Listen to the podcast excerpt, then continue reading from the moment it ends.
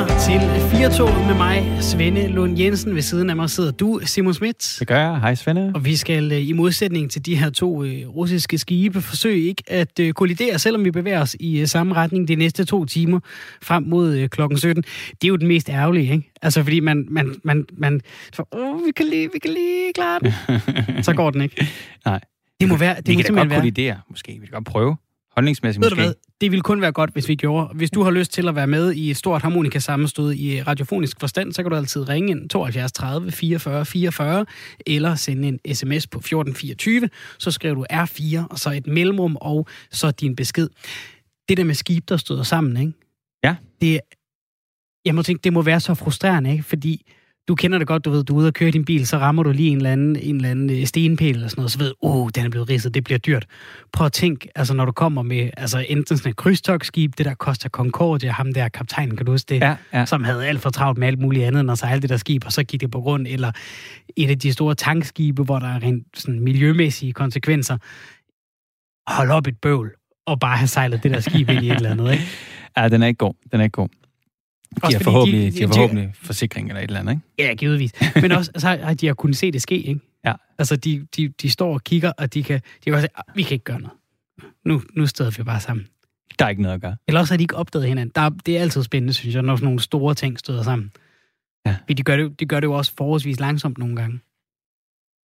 Ja, altså, det, det lyder da sindssygt. Altså, det var jeg, da, godt, jeg kan godt mærke, jeg prøver, du deler ikke min fascination. Jo, jeg, jo, men jeg sidder og tænker, jeg, jeg, jeg får sådan følelsen af en eller anden drøm, Hvor jeg, hvor jeg prøver at, at løbe stærkt, for jeg skal nå et land, man ikke rigtig kan komme derhen. Jeg tror, det er den samme følelse at være på skibet og se, vi rammer lige om lidt, der er ikke noget, vi kan gøre. Nej. Så jeg prøver ligesom at mærke følelsen, og jeg tror, det er lidt det, når jeg prøver at sætte mig ind i det. Men jo, det er jo ikke godt at ramme noget. Jeg har lejet på et tidspunkt, da jeg var i Californien, en, en Mustang, sammen med mine to kammerater, vi kørte rundt i hele Californien. Ja. Og så diskuterede vi lidt, om vi skulle have forsikring. Øhm, det aftalte vi så at gøre, og det var så meget godt, da jeg kører ind i en vanvittig høj kantsten. Oh, altså, jeg føler, den var en halv meter. Det var den nok ikke. Det var selvfølgelig mig, der kører bilen.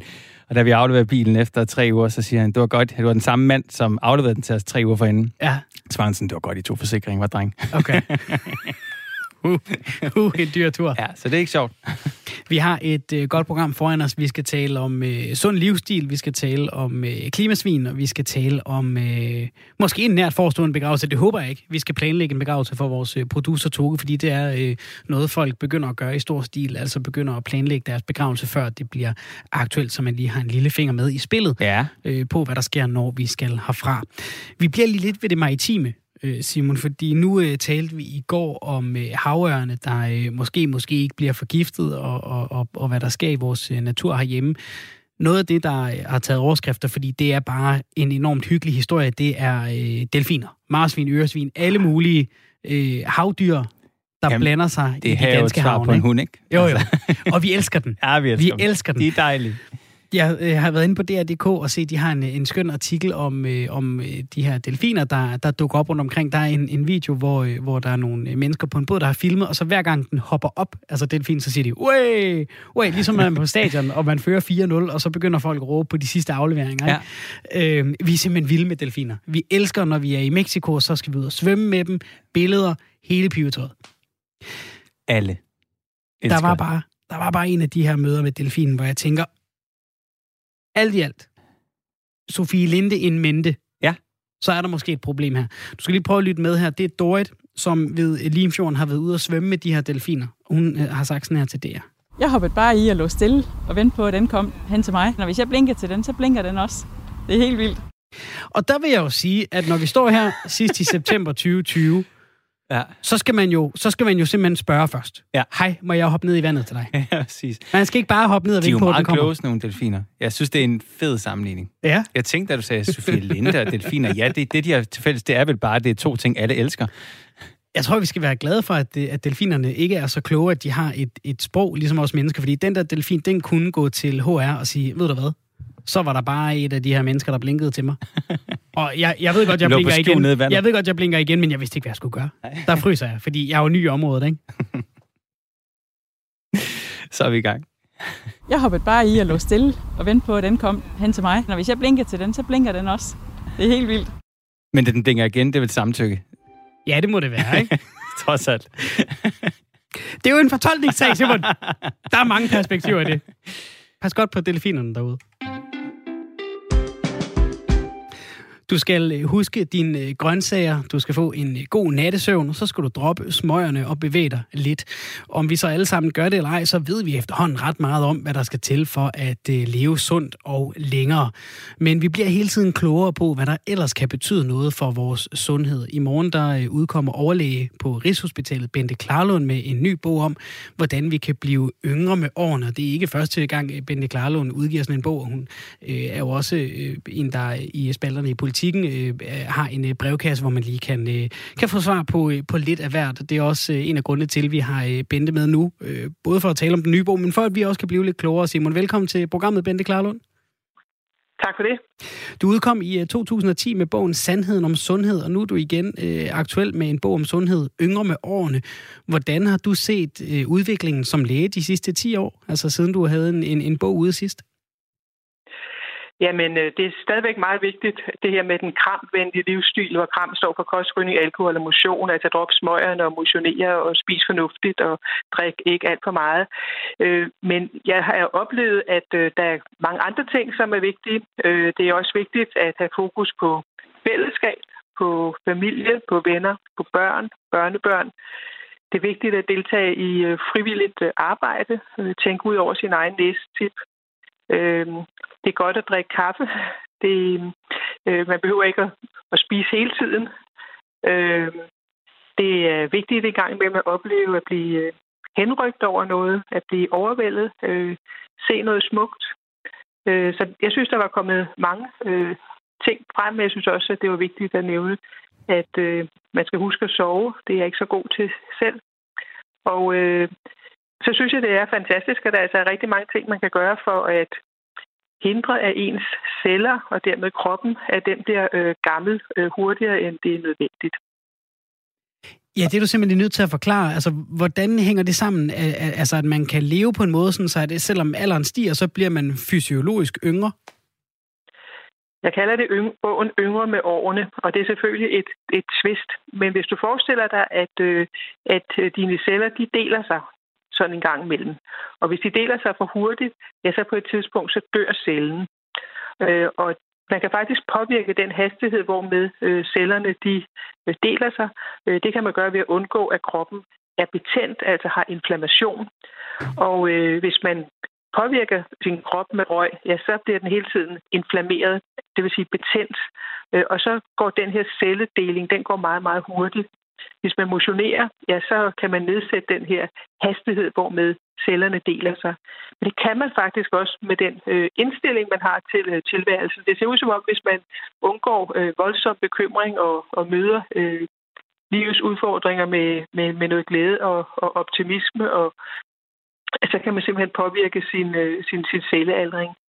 Så jeg synes, det var øh, spændende at, øh, at, at, at kigge lidt over, ikke bare på den fysiske sundhed, men også på den mentale sundhed, og så øh, prøve at se, hvad kan videnskaben sige øh, om øh, de her forskellige øh, måder, hvorpå vi kan, kan vælge at leve vores liv. Hvor meget betyder det her så med at have en mere optimistisk, positiv indstilling kontra at motionere, ikke at ryge osv.? Det kan man slet ikke sige. Der er jo tusindvis af artikler, der viser, hvor vigtigt det er, at man ikke ryger, og at man, øh, at man, man motionerer. Der er langt færre artikler, øh, der siger hvad, noget om, hvad optimisme betyder. Men hvis man øh, beder folk om at øh, udfor- udfylde spørgeskemaer, øh, og så kan man ligesom dele folk op i, om de har en optimistisk øh, indstilling til tilværelsen, eller om de hele tiden ser glasset som halvt tomt. Og øh, så kan man simpelthen se, at dem, der har ser glasset som, som halvt fuldt, øh, at, at de i mindre grad får hjertesygdom. Og hvis de får hjertesygdom, så vil de i, i mindre grad, øh, altså vil det simpelthen gå, gå bedre. Og jeg tror ikke, det er fordi, at man går og at, at, at, at positive tanker gør, at man øh, ikke bliver syg. Det, det, det tror jeg ikke en døjt på. Men, men hvis man hele tiden er meget pessimistisk, så går man altså rundt og er, er, er kronisk stresset øh, og mister motivationen til at leve sundt. Jeg tror, det er sådan, det hænger sammen. hvornår er det for sent at gøre noget? Fordi jeg kan da godt mærke, når jeg tænker over det, vi taler om det. Jeg er, jeg er lidt sådan en sort seer. Jeg er sådan en, der godt kan lide at, at kigge på noget, der er godt, og så sige, ej, det der, det ser da fjollet ud, eller det ser dumt ud, eller et eller andet. Altså, hvornår er det for sent at, at gøre noget ved det, og begynde at tænke glasset som halvt fyldt i stedet for halvt tomt? Jamen, det er aldrig for sent, at man får en masse livskvalitet øh, ud af at have en, en positiv øh, indstilling. Men hvis vi ser sådan på bogens budskaber øh, bredt, øh, så kan man sige, at hvis vi ser på de almindelige øh, ting, kost, rygning, alkohol og motion, så selvom man øh, har levet usundt indtil man er blevet halvtreds år, hvis man så øh, øh, ændrer på den vane, begynder at spise fornuftigt, dropper smøgerne, øh, drikker øh, jævnt, moderat, ikke for meget, og, og, og motionerer, ja, så kan man faktisk øh, udskyde den tid, der går, til man får sin første sygdom. Så i stedet for at blive, begynde at blive syg og skrante i begyndelsen af, af, af halvfjerdserne, så kan man udskyde det til statistisk set til begyndelsen af firserne. Det er jo desværre altid sådan, at sygdom er, eller sygdom er meget ofte sort uheld, men, men, men noget kan man gøre for at, at, at, at forsøge at påvirke udviklingen selv. Og, og vi har jo prøvet at fiske lidt efter det, fordi det du, det, du siger, det er jo måske lige vigtigt at få med til, til eventuelle nye lyttere, der måtte komme ind midt i det her, det er, at det jo handler om, altså vi ved jo rent beviseligt, at sådan noget som de her kramfaktorer, altså kost, rygning, motion og alkohol, det, det er noget af det, der, der, der virkelig batter, når det handler om vores sundhed. Og så begynder videnskaben så også at finde ud af, jamen der er altså også andre ting, der, der kan være med til at betyde noget. Kan, man, kan, kan, man, kan vi komme det lidt nærmere og få beskrevet, hvordan sådan noget som sex, latter, glæde, venner, familie, skønne ting, som du siger, hvordan har det en konkret indvirkning? Altså hvad er det, det går ind og gør ved os? Ja, de er sådan mere bløde ved det her ting med sex og latter, og de, de påvirker nogle, øh, nogle hormoner, som er, er, er gode for os. Vi ser på det med, med, med, med, med, med, med, med samhørighed med, med familie og venner, så tror jeg, det hænger sammen på den måde, at hvis man øh, har nogen, man spiser med, så spiser man måske sundere. Øh, har man nogen, man kan gå en tur med, så gider man måske, man måske gøre det. Hvis man er sammen med nogen, der går og hører, at man, nu har man hostet i tre uger, så bliver man nok skubbet op til læge, uanset om det er så fordi, det er irriterende, eller fordi der er nogen, der bekymrer sig over en og, og, og men. Så, så det kan også være sådan, at hvis man har ansvar for nogen, hvis man har en, en familie, man har ansvar for, ja, så er man godt klar over, at man skal sørge om gøre sit for at kunne holde sig i live og være arbejdsdygtig, fordi ellers så går det ud over familien. Så, så jeg tror, det er sådan, det, det, det hænger sammen. Men det er super interessant, at man kan simpelthen se også folk, der får, øh, får børn, uanset om det er, det er deres biologiske børn eller, eller adoptivbørn, jamen de lever faktisk øh, klart længere. Øh, og ældre, øh, eller bedste forældregenerationen, der, øh, der leger med deres børnebørn, øh, de lever også øh, markant længere end, end dem, der ikke gør det. Så der er altså simpelthen en, en, en kraft i øh, i de her fællesskabsting. Og så er det utrolig interessant også, at man, øh, at man kan holde, i højere grad kan holde sygdom på døren, hvis det er, at man, man, man gør noget godt. Altså hvis man er, øh, deltager i frivilligt arbejde, giver sin tid og overskud. Øh, jeg synes ikke, at man skal gå ned og, og blive fodboldtræner for, for, for at leve længere, men altså, jeg synes alligevel, det er interessant, øh, at, at, øh, at der er den her effekt af at, øh, at tænke ud over sin egen næse til, både på den Både på den mentale sundhed, men også på den fysiske sundhed. Og hvis jeg lige må hæfte mig ved noget af det, du sagde tidligere, Bente Klarlund, altså det her med, at bekymring også øh, tager. Nu er vi jo i, i, en, i en pandemi, hvor vi har corona i hele verden, og det fylder meget for mange. Altså bliver man smittet? Hvor længe skal vi gå og døje med det? Hvad betyder det for vores arbejde? Altså der er en hel masse bekymringer, vi ikke ja. har haft i vores ja. liv øh, bagefter eller, eller tidligere. Kan, kan vi risikere sådan noget, som, som den her coronasituation, vi er i nu, kan komme til at koste år? Altså om lang tid, altså i den anden ende, at de bekymringer, vi går med nu og har gået i længe, øh, kommer til at, at skære nogle gode år i den anden ende? Ja, men man kan faktisk også, man kan faktisk også vente om, at det kan, det kan, altså det kan gå bedre. Fordi hvis man i stedet for at sidde helt isoleret og bare er bange, siger, øh, jeg, er, jeg er egentlig bekymret over, at, øh, at, at min nabo øh, sidder alene der. Nu vil jeg, øh, nu, nu, nu vil jeg lige sørge for at og komme på bil med noget mad, eller jeg vil, jeg vil lige øh, huske at ringe, eller at, at, man, at man selv tager vare på at, at gøre noget for dem, der kunne være særlig hårdt ramt af, af coronakrisen. Så ser det altså ud til, at det kan påvirke øh, den mentale og potentielt også den fysiske sundhed for dem, der tager sig sammen til at, øh, at tænke, øh, okay, det kan godt være, at det her det er irriterende og slemt for mig, men der er altså nogen, det er værre for, og så øh, gøre noget ved det. Og en ting er jo at læse en bog, og det er godt at have sex, og det er godt at grine, og det er godt at omgive sig med mennesker, man kan lide, og familie, der gør en gladere. Men hvis man er ensom, kan det så ikke være en udfordring at komme ud af starthullerne? Så hvordan kan vi sådan som, hvordan kan vi som samfund blive bedre til at hjælpe hinanden? Simpelthen ved at, at, at tænke, tænke på hinanden, tænke, sætte sig i den andens sted. Altså, hvad, hvad ville, hvis det var mig, der var helt ensom og ikke kunne, kunne gå ud, eller ikke turde gå ud, hvad, hvad ville jeg så gerne? Så ville jeg sikkert gerne have, at der var nogen, der, der ringede, måske nogen, der kom forbi på besøg med, med, med en vis øh, afstand, så man overholder nogle coronaregler. Øh, så... Så der er, der er mange ting, man kan gøre, hvis det er, man, man prøver ligesom at sætte sig i den anden sted. Og man skal selvfølgelig også gøre noget for sig selv, så man ikke hele tiden sidder og tænker, bare jeg ikke bliver ramt, bare jeg ikke bliver ramt, bare jeg ikke bliver ramt. Øh, man kan måske øh, øh, udfordre sit, sit hoved. Øh, ja, læse bøger, høre god musik. Øh, øh, tage, tage på fredagsbar øh, virtuelt eller, eller, eller noget andet. Men øh, det, det er vigtigt, at man ikke sidder bare og, og falder hen, øh, både fysisk og psykisk. Vi går også rigtig meget ud af i mit forskningscenter, at hvis man ikke kan komme ud for et dør, fordi det er for farligt for en, så er det utrolig vigtigt, at man ikke bare øh, ligger på sofaen og, og spiser junkfood, men at man, man, man laver nogle øvelser og træner øh, derhjemme på stuegulvet, øh, eller sørger for at komme ud på et tidspunkt øh, og gå nogle gode ture, øh, hvor der ikke er, er så mange andre på gaden. Hvis vi zoomer lidt ud og, og tager de helt store briller på, det her med de bløde... Jeg skal lige hoste. Ja, endelig. Sådan. Øhm, hvis, vi, hvis vi kigger med, med det helt brede blik øh, på de her lidt blødere værdier, hvad er vi så rigtig gode til i Danmark, hvis man sammenligner med resten af verden? Hvad kunne vi blive bedre til? Vi går faktisk... I forhold til, altså, vi er faktisk ret gode til for eksempel at spise sammen øh, om aftenen. Det er noget, danskerne synes er, er vigtigt. Og, øh, og det er nok vigtigt, at man har sådan et, et, et i familier har netop sådan et, et, et punkt på, på dagen, hvor man, øh, hvor man, hvor man samles. Lige et øjeblik, jeg har fået en trille af halsen. Ja, ja, ja. Det havde jeg også tidligere i dag. Det beklager jeg altså virkelig meget. Jeg havde det også tidligere okay. i dag. Det, der, det sker. Det er altså bedre at få det ud. Det, ja, det er man så sige. Fint, Bente Klarlund. Okay. Hvad kom vi fra? Vi snakker ikke om forkølelse, vel? Nej, nej, det gør ikke. Jeg, jeg, jeg spurgte, altså, hvad er det, hvis man kigger på de blødere værdier, øh, og hvad, hvad er det ja. så, vi er gode til i Danmark? Du var i gang med at fortælle, at vi er ret gode til at spise sammen i, i Danmark. Vi er gode til at spise sammen. Øh, men man må sige, at den mentale sundhed, den, øh, den, den, den lider.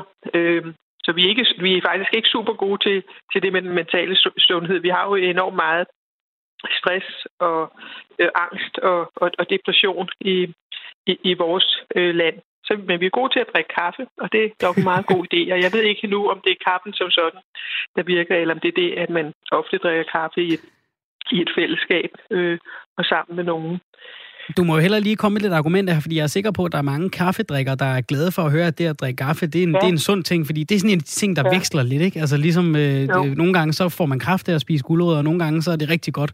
Øh, kaffe, synes jeg, lidt har været en sønder øh, i, i, i et par af de her kostrunder. Ja, du har fuldstændig ret. Det er en, det er en mega, der er en mega kaffemyte. Øh, men Vidensrådet for Forebyggelse, de satte sig faktisk for at kigge på, hvad betyder det, at man drikker kaffe? Det er jo noget, man er meget klar over, øh, om man drikker kaffe eller ikke drikker kaffe. Og de fleste ved også, hvor meget de plejer at drikke om dagen.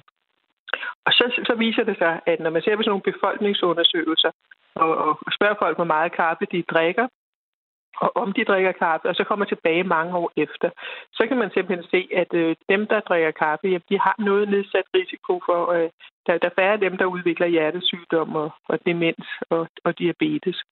Og det er da meget sjovt. Men man ved faktisk ikke, hvorfor det er sådan. Nej.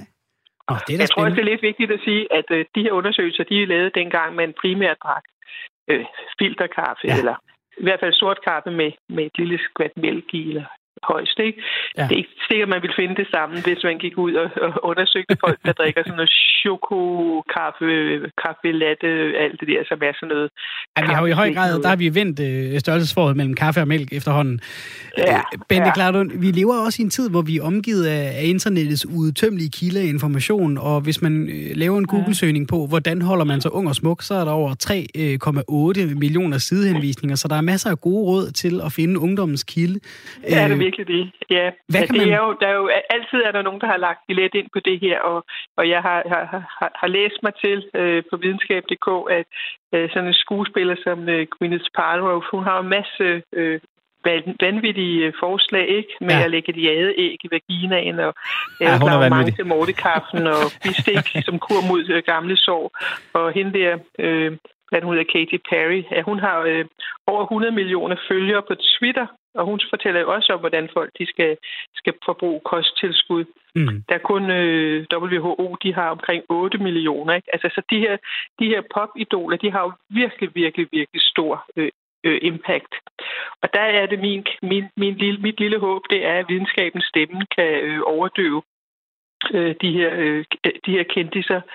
Fordi det vil betyde, at, øh, at, man, at, at folk kan, kan, kunne, kunne leve og, og, og leve sundt, uden at smide penge ud af vinduet til virkningsløse og potentielt farlige produkter. Mm. Det er faktisk en mission, jeg har, hvis det er, at man kunne, kunne bidrage der. Må vi så spørge, Bente Klarlund, hvad gør du selv, og hvad er du begyndt at gøre for at, at holde dig selv ung og glad de næste mange år? Altså, hvad har du fået ind af, af nye gode vaner efterhånden, som, som du selv og videnskaben er blevet klogere? Jamen, tidligere var jeg øh, massivt kropsdoven. Altså, alting foregik op i mit hoved. Jeg havde ligesom slet ikke, næsten ikke klar over, at jeg havde en krop. Og der kan man sige, at jeg er blevet konverteret til en slags motionsmissionær, ikke? Og jeg er overbevist af data, og jeg, øh, jeg er altså ikke nogen super sportsdame, øh, men, øh, men jeg motionerer på den måde, at jeg løber stort set hver morgen. Mm-hmm. Øh, en halv time eller lidt mere. Og så øh, går jeg lange ture, øh, når jeg har tid til det, når jeg har, det bliver så i weekenderne i naturen. Øh, ja, så øh, har jeg fundet ud af det der med, med at småfaste. Det er, er ret godt. Det er super effektivt til at holde cellealdring væk. Ja. Jeg faster ikke ret meget, men springer morgenmad og frokost over. Øh, men jeg er altså ikke nogen helgen, for så, hvis jeg bliver inviteret ud til frokost, så, så tager jeg glædeligt imod det. Men der bliver jeg igen forvirret, fordi jeg synes da altid, jeg har fået at vide af min mor, at morgenmad det er dagens vigtigste måltid. Ja, men øh, det er der også nogle, øh, noget forskning, der, der, der kan vise. Men øh, hvis man går det efter i sømmene, så ser det ud som om, at det er... Det, det, det, det er de studier, der er sponsoreret af morgenmadsindustrien, der finder ah. ud af, at vi er nødt til at spise morgenmad. Det må vi, det må vi lige undersøge. Jeg får tit hovedpine, når man, når man laver, ja, når man laver lodtrængsstudier, hvor, hvor nogen må spise morgenmad, og nogen ikke må, altså så, øh, så kan man altså ikke se, at, øh, se, at der er nogle forskel. Altså det her, jeg står ikke og siger, at man skal springe morgenmaden over for at være sund. Jeg siger, siger det mod, at jeg siger, at man kan godt gøre det, uden at være usund. Okay. Jeg siger heller ikke, at man skal drikke kaffe for at være sund, men man kan godt, men man er ikke usund, fordi man drikker kaffe. Øh, nå, men det er ikke det. Nå, men jeg drikker så kaffe. jeg, jeg, jeg, jeg drikker vin øh, næsten hver dag, men prøver på at lade være med at drikke alt for meget. Øh, ja, det var, og så... Øh, betyder min familie og mine venner rigtig meget for mig, øh, og jeg har været nødt til at sætte det i kalenderen for, at det ikke øh, bare smuldrer. Så øh, nu her i, i aften, der kommer hele familien, så bliver vi femten tyve stykker til, til, til middag. Det, det gør vi hver, hver onsdag, der spiser vi sammen. Det, øh, det betyder rigtig meget for mig at, øh, at være tæt sammen med, med storfamilien. Ikke for tæt, vel, Bente Klarlund? Nå, nej, nej, nej, nej, nej, nej, men øh, det er stor, stor afstand, stor afstand. Det er godt. Ja, øh, øh, vi er en boble, vi er en boble, ja. Inger har skrevet et øh, spørgsmål på sms'en. Hun skriver, er det ikke også meget givende, at man har interesse i samfundet, politik og gør noget ud af sig selv, i, i for eksempel med påklædning, som, som også kan gøre noget for ens selvtillid? Jo, de to ting, det synes jeg er rigtig, rigtig spændende. Det ene er, at øh, det er godt at interessere sig for samfundet og tage del i og, og være med til at og, og bygge et godt samfund. Der, det, det, det, det kan, vil jeg også sige, det er på linje med det med at tænke ud over sin egen næsetip. Og så er jeg faktisk meget glad for et andet spørgsmål, for jeg berørte også i bogen det her med forfængelighed. Øh, vi er vant til, at forfængelighed det er lige forgængelighed, og mm. i den kristne kultur, så er det ikke særlig pænt at være forfængelig. Men det, skal man, det må man meget gerne være. Jeg tror altså, at der er flere, der motionerer, fordi så kan de holde sig slanke eller øh, bygger muskler op. De ikke, ikke, ikke af hensyn til at forebygge diabetes, men mere af hensyn til, at det ser godt ud. Mm. Øh, jeg tror også, der er kvinder i hvert fald, der holder op med at ryge, fordi de er godt klar over, ellers får de brune pletter i huden eller rynker, eller huden hænger. Så, så, og det har jo så øh, en, en, en sundhedseffekt. Mm. Og man kan faktisk også vise, at, at, at mennesker, der gør noget ud af deres udseende, øh, at de klarer sig bedre på, på arbejdsmarkedet. Og øh, det er jo godt for ens, kan man sige, liv, at man, kan, kan, at man klarer sig godt i sit, i sit job. Så forfængelighed er, er, er faktisk... Jeg vil ikke sige, at man skal stræbe efter forfængelighed, måske, men, men, men der er en kraft i forfængelighed. Jeg vil sige uh, tusind tak til dig, Bente Klarlund, professor i integrativ medicin og overlæge på Rigshospitalet, altså forfatter til bogen, der udkommer i morgen, der hedder Yngre med årene, for at være med her og uh, gøre os lidt klogere på, hvad, det er på fredag, hvad vi udkommer. På fredag? Jamen godt, dejligt ja. lige at få, uh, få alt faktisk med. Tusind tak, ja. Bente Klarlund. Tak for muligheden. Ha' en god dag. I lige måde. Hej. Hej. Også for at fortælle mig, at øh, her som fireogtredive-årig, så er det ikke for sent at, øh, at gøre noget nu. Man har altså helt op til halvtreds til lige at få ændret på de, på de rigtige ting. Det er meget vildt, det hun siger også her til sidst, Bente Klarlund. Det er jo ikke øh, Bente Klarlunds skyld, men det her med, at, at hvis man er attraktiv, så giver det også bedre jobmuligheder. Ja. At det er jo også noget af det, vi snakker om nu. Sådan, mm-hmm. Altså lidt en, i, i forlængelse af alt det her MeToo, Sofie Linde og så videre. Ja. Ikke? Altså, så kan man jo sige, det ville man jo gerne sige, det skulle være anderledes. Men man, ellers må man jo også bare snøre løbeskoene og så prøve at være med, indtil det bliver rent faktisk lavet om. Ja, helt klart. Simon, vi har en øh, leg her i øh, programmet, vi kalder mere eller mindre. Det er om ting, der øh, skal eller bør være øh, mere eller mindre af ude i øh, den virkelige verden. Og øh, noget, der kommer mere af, det er publikum. Fordi fodbold, fodbold, fodbold, den er på vej tilbage nu. Simon, ja. Kan du mærke det? Jeg kan da mærke det. Vi nåede lige, vi nåede lige at få nogle rigtig gode kamper hjemme. Der var lige syv tusind fem hundrede til A G F-kampen øh, for, øh, mod, mod Vejle. Så var der pressemøde dagen efter, hvor, hvor man godt kunne se, at det går ikke. Vi skal ja. ned på fem hundrede igen. Du så med dine egne øjne, ja, var at det ude. Gik ikke. Det gik simpelthen ikke. Det var også noget, du ved, der var et bord med, med sennep og ketchup. Det var, der tog man bare. Været, det er en, en, en, en fælde af den værste art. Øh, men i morgen, torsdag, der er der europæisk fodbold igen igen. Vi har efterhånden vendet os til at se Europa League og Champions League som nærmest en daglig ting, siden bolden igen begyndte at rulle i august. Og det har altså været med tomme tribuner og dåselyd indtil nu, fordi i morgen der spiller Bayern München og Sevilla mod hinanden i den mm. europæiske Supercup. Du kender den godt, det er den lidt ligegyldige turnering, ikke? Ja. Det er den, der plejer at være i starten af sæsonen, hvor vinderen af Champions League møder vinderen af Europa League, og det gjorde de to klubber jo så altså for en måneds tid siden i, i august, fordi det var der, at øh, europæisk fodbold begyndte at rulle igen.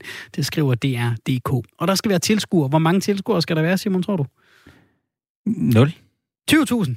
Nå, Nå for søren. Der kommer tyve tusind. Det skal ske i Ungarn. Nå, og øh, fjorten tusind af billetterne, det går til øh, lokale ungarer, og så får hvert holds øh, tilhængere tre tusind billetter. Så tre tusind tyskere og tre tusind spaniere kan valgfarte mod øh, Budapest.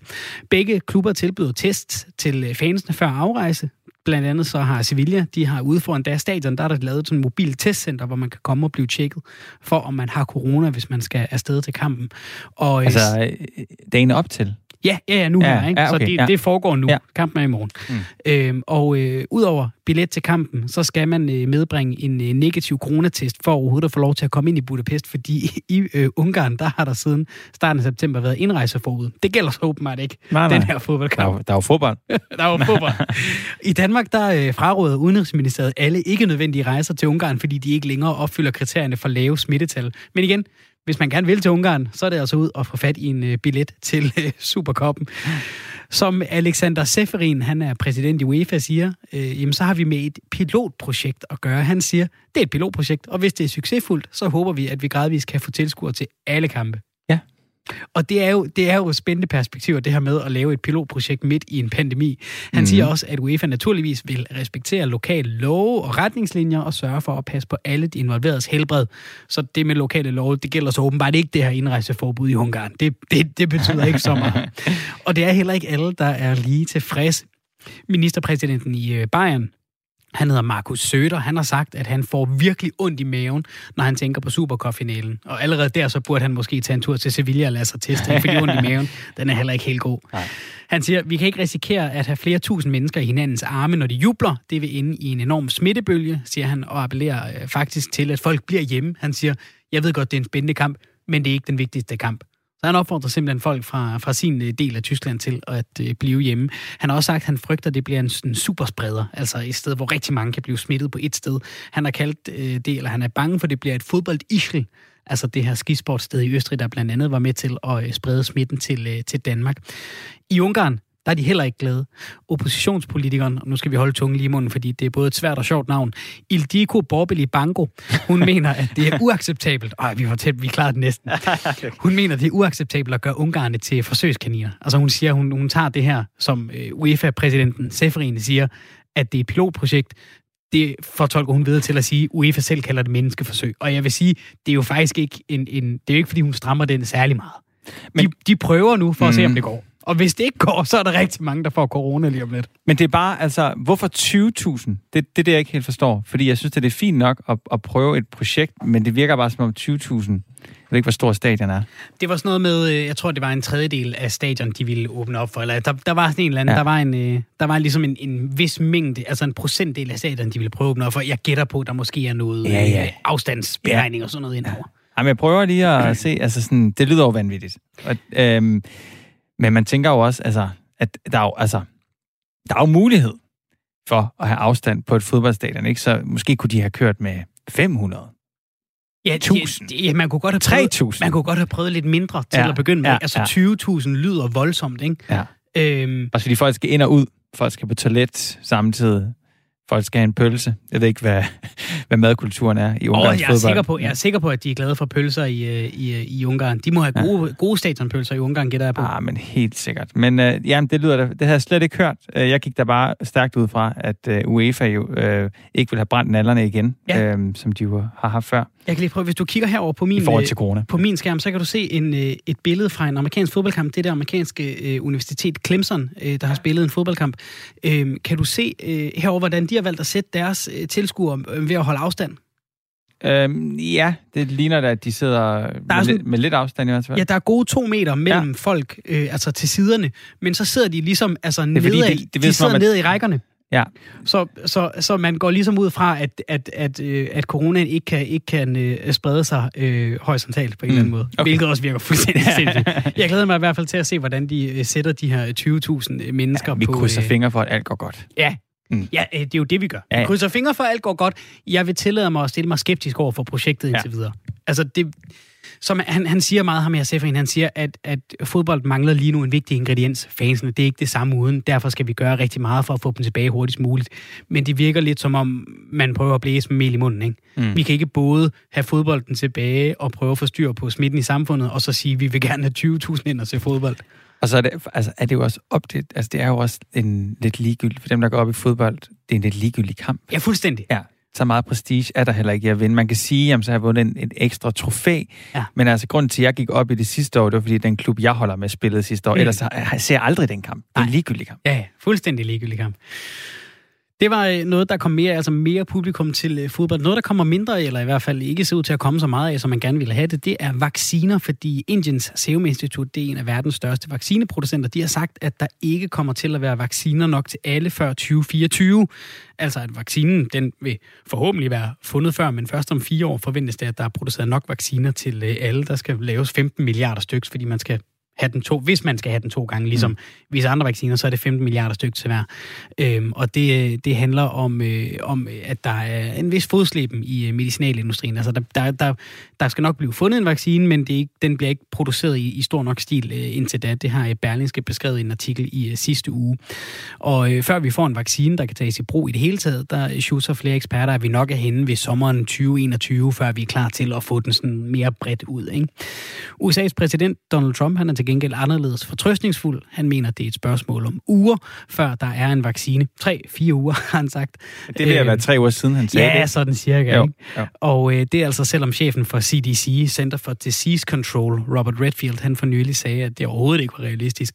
Ja, så holder Trump fast. Han sagde, at øh, Redfield her, han måtte have misforstået spørgsmålet. Trump, han gentog den her optimisme i går i en tale til F N, hvor han var med på et videolink, hvor han sagde, at der er tre vacciner i tredje og sidste forsøgsstadie, og at U S A er ved at masseproducere de her vacciner, så de er klar til at blive distribueret, når de er klar. Så man kan jo krydse fingre for, at det går godt med de forsøg, altså både helt generelt set, men også fordi ellers så kan de komme til at stå med en hel masse vacciner på hånden, som øh, ikke kan bruges ja. til særlig meget. Måske hænger Trumps vedholdende optimisme også sammen med, at der om halvanden måneds tid er præsidentvalg i U S A. Det skal jeg ikke gøre mig klog på. Nej. Det er der mange andre, der siger. Det hænger nok sammen, at, øh, at han vil rigtig gerne have, øh, i hvert fald have det til at se ud som om, at der kommer en vaccine lige om lidt. Og hvis man tager et kig på, hvor langt de her vacciner er, øh, som Berlingske har gjort, så er det altså også bredt fægtning i forhold til øh, optimismen. Et af de øh, projekter, der går øh, bedst, det er øh, AstraZeneca og Oxford Universitys øh, øh, vaccine. Det er også den, Danmark har lavet en forhåndsaftale om, om køb på. Fase tre, det er gået i gang igen, men det har indtil på et tidspunkt været kortvarigt sat på pause på grund af et uforklarligt symptom hos en britisk forsøgsperson. Og det er jo ikke noget, man har, man har lyst til at øh, høre. Et andet øh, selskab, det er Moderna. De har modtaget milliarder fra, fra den amerikanske regering og er i gang med at øh, teste vaccinen på tredive tusind mennesker i, øh, i U S A. Og der har U S A købt rigtig mange øh, doser. De har betalt ti milliarder kroner i, for en forkøbsret. Og Pfizer, BioNTech og Fosun Pharma, de er også i gang, og der, har, der er også øh, fireogfyrre tusind testpersoner. De har også en, en forhåndsaftale med, med U S A, hvis de her fase tre-resultater bliver, genkendt, øh, bliver godkendt. Og øh, så er der en, en vaccine i gang i, i Kina, hvor der er flere hundredtusind kinesere, der allerede har fået vaccinen. Den bruges også på sundhedspersonale i de forenede arabiske emirater. Ja. Der er lovende resultater, men man har ikke afsluttet fase tre, så man, du ved, man er allerede i gang med at rulle den ud, før man er helt sikker på, hvordan der er blevet. Så, så det er også en klassisk gambling? Det er fuldstændig gambling, ja. Og der er vestlige forskere, de advarer om, som Berlingske skriver, at man, at man tager sådan en vaccine i brug, før de er færdige, de her forsøg. Ja. Altså, de, de, kunne ikke, de kunne ikke vente længere. Nej. Nej. Så må vi jo se, hvordan det går. Der er også en i Rusland, naturligvis er der det. Gamaleya Forskningsinstitut, øh, den er blevet udviklet af det russiske sundhedsministerium, og øh, den hedder Sputnik fem allerede der. Der er jeg lidt skeptisk øh, over at få Sputnik fem bare puff, ind i øh, min krop. Det er jeg ikke sikker på, jeg skal. Jeg, skal heller ikke, jeg, jeg er heller ikke sikker på, at jeg skal have så meget ind i min krop, hverken gennem øh, te eller sprøjter, som der står Putin på. Øh, han har fortalt, at hans egen datter allerede har fået den. Det har han så trukket lidt i, i, i land igen, øh, fordi fase tre heller ikke er færdige derovre, øh, og så, så er man så stoppet med at, at bruge den vaccine. Men, men det lyder, øh, forlyder fra Rusland, at magtfulde russiske politikere og forretningsfolk øh, for længst har fået øh, vaccinen. Der er kommet resultater fra fase et og fase to, skriver Berlingske, men flere forskere påpeger, der kan være snydt med dem. Okay. Så super duper. Mm. Jeg, øh, jeg tænker ikke så meget vaccine længere. Jeg tror, der, der er blevet snakket for meget om det, så jeg tænker, ja. den, den kommer, når den kommer. Den kommer, når den kommer. Den kommer, når den kommer. Ja, så må men, man jo... Men jeg er så... glad for, at så mange arbejder så hårdt for det. Ja, jeg er rigtig mindre glad for. glad for, at der er nogen, der tilsyneladende skal have nogle hjørner, men godt, der bliver arbejdet hårdt på det. Ja. Vi øh, krydser fingre. Mm. ti procent forurener halvtreds procent. Det er konklusionen på en rapport fra Oxfam Ibis, der peger på, at den rigeste tiendedel af os mennesker står for halvdelen af verdens C O to-udledning. Sådan har det været siden nitten halvfems og op til to tusind og femten, hvor den her undersøgelse fra Oxfam Ibis stopper. Undersøgelsen har kigget på, hvordan vores forbrug sætter et C O to-aftryk, og her er konklusionen fra Oxfam Ibis, at vi kan mindske vores C O to-udslip betydeligt, hvis vi begynder at tænke over vores eget forbrug mere end at pege på Kina og Indien. Det kan man for eksempel gøre med C O to-afgifter på for eksempel flyrejser og store biler. Det er jo også noget af det, vi ofte snakker om herhjemme. Så stiger afgifterne, jo mere C O to man bruger. Jeppe Drudel, velkommen til. Du er adjunkt ved Økonomisk Institut på Københavns Universitet. Tak. De ti procent rigeste i verden står for cirka halvdelen af C O to-forureningen. Hvordan har man regnet det ud? Så den måde, som de, her, de har gjort det på, det er, at, at vi har nogle opgørelser for, hvor meget C O to udleder øh, hvert land, og vi har nogle opgørelser for, hvordan er indkomstfordelingen i hvert land, så hvor stor del af den samlede indkomst har, for, har forskellige grupper, f.eks. de ti procent rigeste i hvert land, eller den en procent rigeste i hvert land. Og så har de brugt nogle antagelser på, hvordan hænger indkomst, forbrug og C O to-aftryk sammen, og så har de, har de regnet sig frem til det her med, at, at de ti procent rigeste står for halvtreds procent eller hvordan ja, halvtreds procent af, af den samlede udledning i den periode her. Er det en fair vurdering at sige, at vores forbrug skaber C O to-udledning snarere end at det er produktionen, der udleder C O to? Altså helt nøgternt, så er det jo produktionen af ting, der direkte udleder C O to. Ja, man kan sige, at hvis ikke der er nogen, der vil forbruge de varer, der bliver produceret, så er der nok ikke nogen, der vil producere dem. Så på den måde, hvis man sådan skal, skal kigge på, hvem har ansvaret, så, så, er det, så er det fornuftigt nok at, at kigge på, man kan sige, C O to-aftrykket af, af, af forbruget. Så som forbruger er det helt op til os selv, siger du? Altså, der er ikke noget i forhold til, at man for eksempel automatisk får et C O to aftryk, hvis man køber visse fødevarer, almene goder som, som tøj? Jamen, man kan sige, det der, der tit er økonomernes svar i de, i de her ting, det er jo, at, at når, når en vare har et stort C O to aftryk, og en anden vare ikke har et, har et stort C O to aftryk, så kan vi ikke rigtig se det som, som forbrugere. Så vi, vi køber den vare, vi, vi, bedst, vi bedst kan lide til, øh, til prisen. Og problemet af det er, er et eller andet sted, at den omkostning, der er for samfundet ved, at vi udlever, udleder C O to, den ikke indgår i den pris, som forbrugeren ser. Men lad os så sige, at vi vil gøre noget ved vores forbrugs C O to aftryk, og det vil vi lige nu. Hvad, hvad gør vi så? Jamen, man kan sige, det bedste er jo øh, er at simpelthen, man kan sige, afgiftspålægge ting, der har øh, øh, der udleder øh, C O to, så man sætter en pris på det her med at sige, jamen som samfund så har det så så mange omkostninger for os at udlede det her det her C O to grundet global opvarmning, så derfor så skal varer som som som koster mere på C O to kontoen, jamen de skal være de skal være dyrere, så de virksomheder, der, der producerer de varer, skal, skal betale en, en afgift, eller skal købe nogle kvoter for at have, for at have mulighed for at, at producere. Hvorfor kan man ikke bare beskatte C O to forbrug? Jamen, man kan sige, det er jo et eller andet sted også det, man gør, når man, når man lægger beskatningen på, på produktionen af det. Øh, øh, det er det letteste sted, kan man sige, at, at lægge den, øh, den beskatning. Så bliver det automatisk dyrere at, at flyve og øh, bruge øh, fossile brændstoffer og bruge varer, som koster meget øh, energi at producere. Øh, så bliver de dyre, så vi forbruger mindre af dem, og der vil være større incitament for, for private virksomheder til at udvikle nye teknologier, som kan give os de her, øh, de her forbrugsgoder på en mere øh, klimavenlig måde. Så hvis man nu putter en C O to afgift for produkter, så bliver det jo også dyrere at være mig.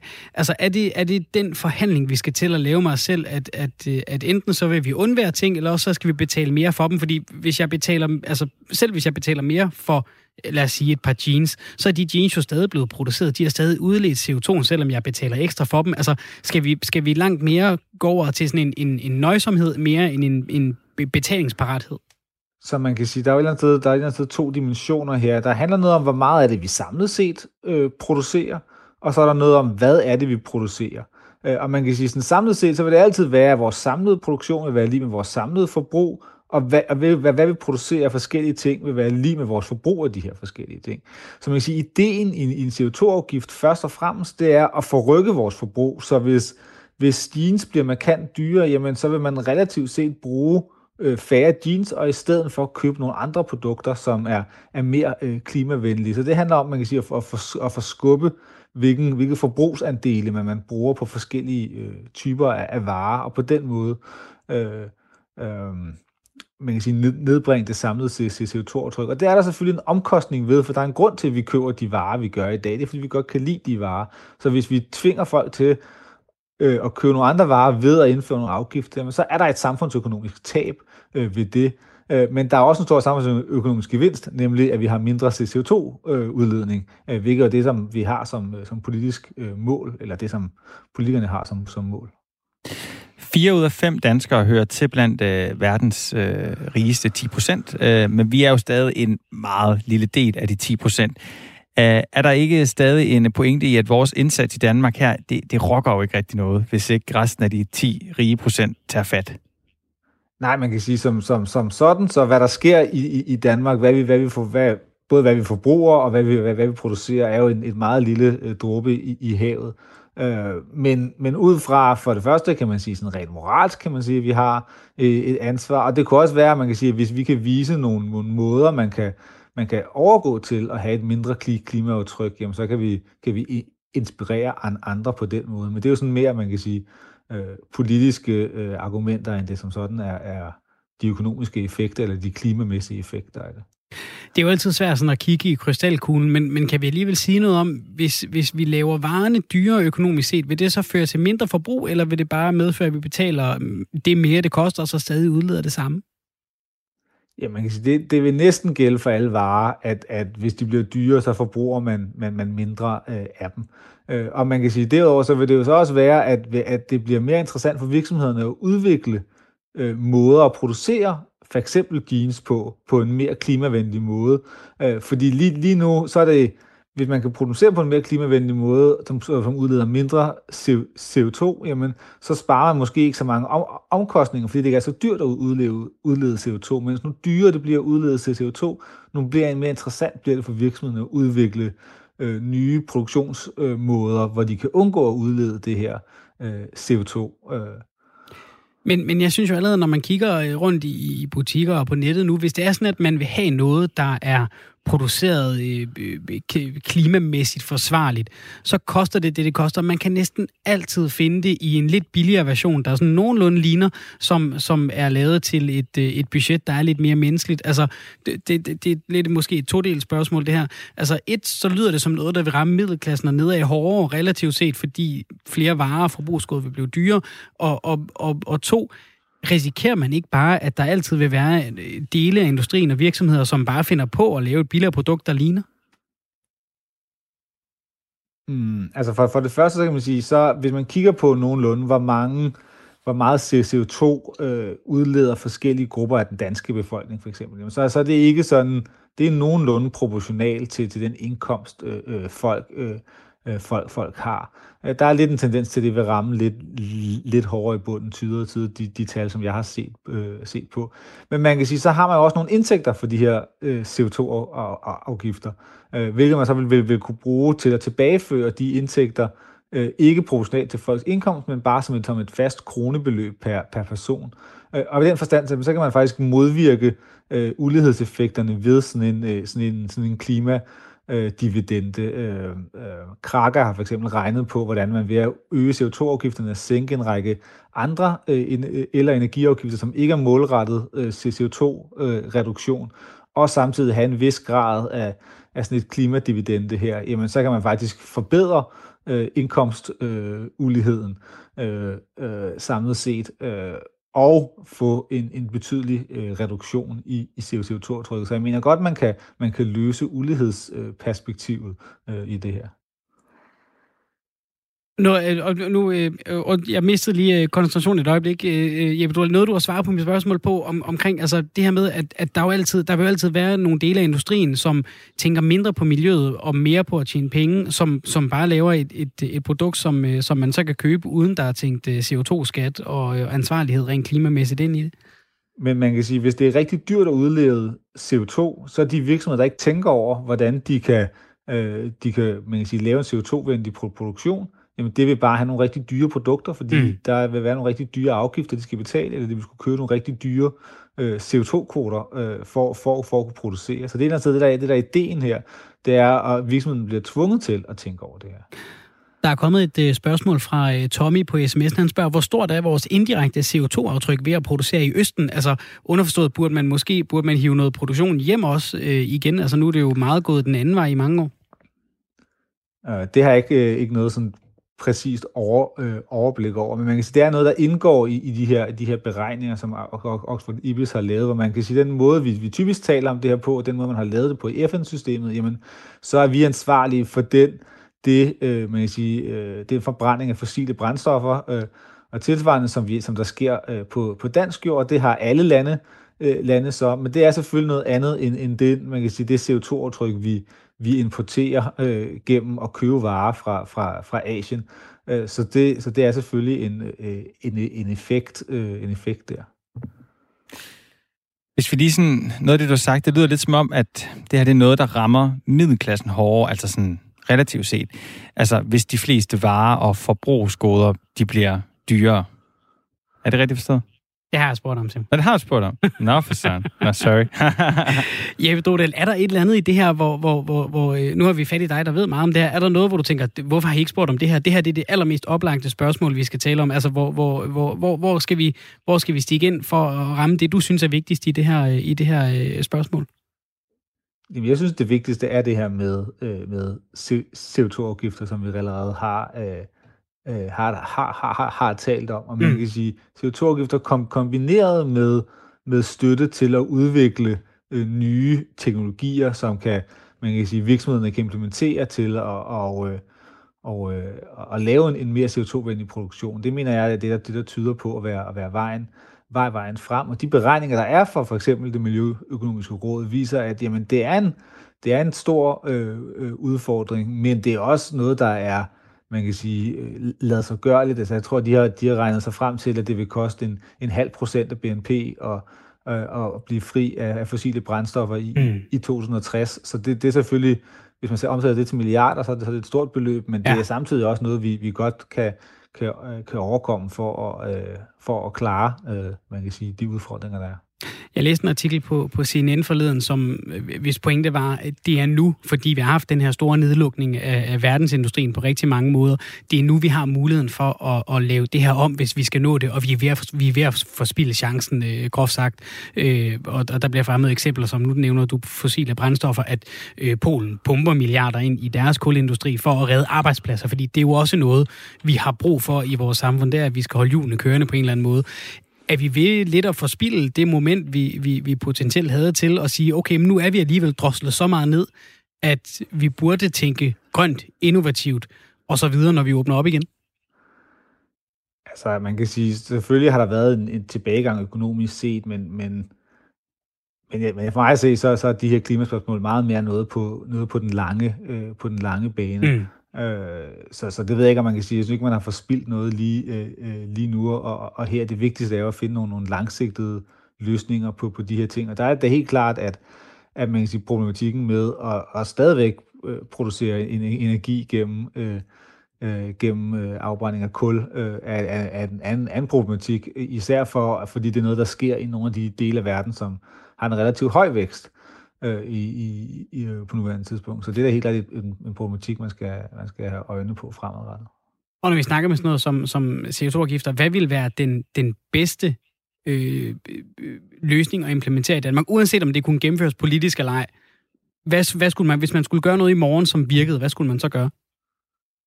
Jamen, så ville det være at indføre en C O to-afgift. På hvor meget? Det, det, det vil kræve nogle, nogle, nogle lidt større beregninger, ja. End jeg lige kan sidde og lave i, i hovedet her. Ja. Du skal have tak for at være med her, Jeppe Drudel. Du er adjunkt ved Økonomisk Institut på Københavns Universitet. Tak. Det er jo også en helt stor lommeregner, man skal have frem for at få det til at give mening, ikke? Ja, det må man sige.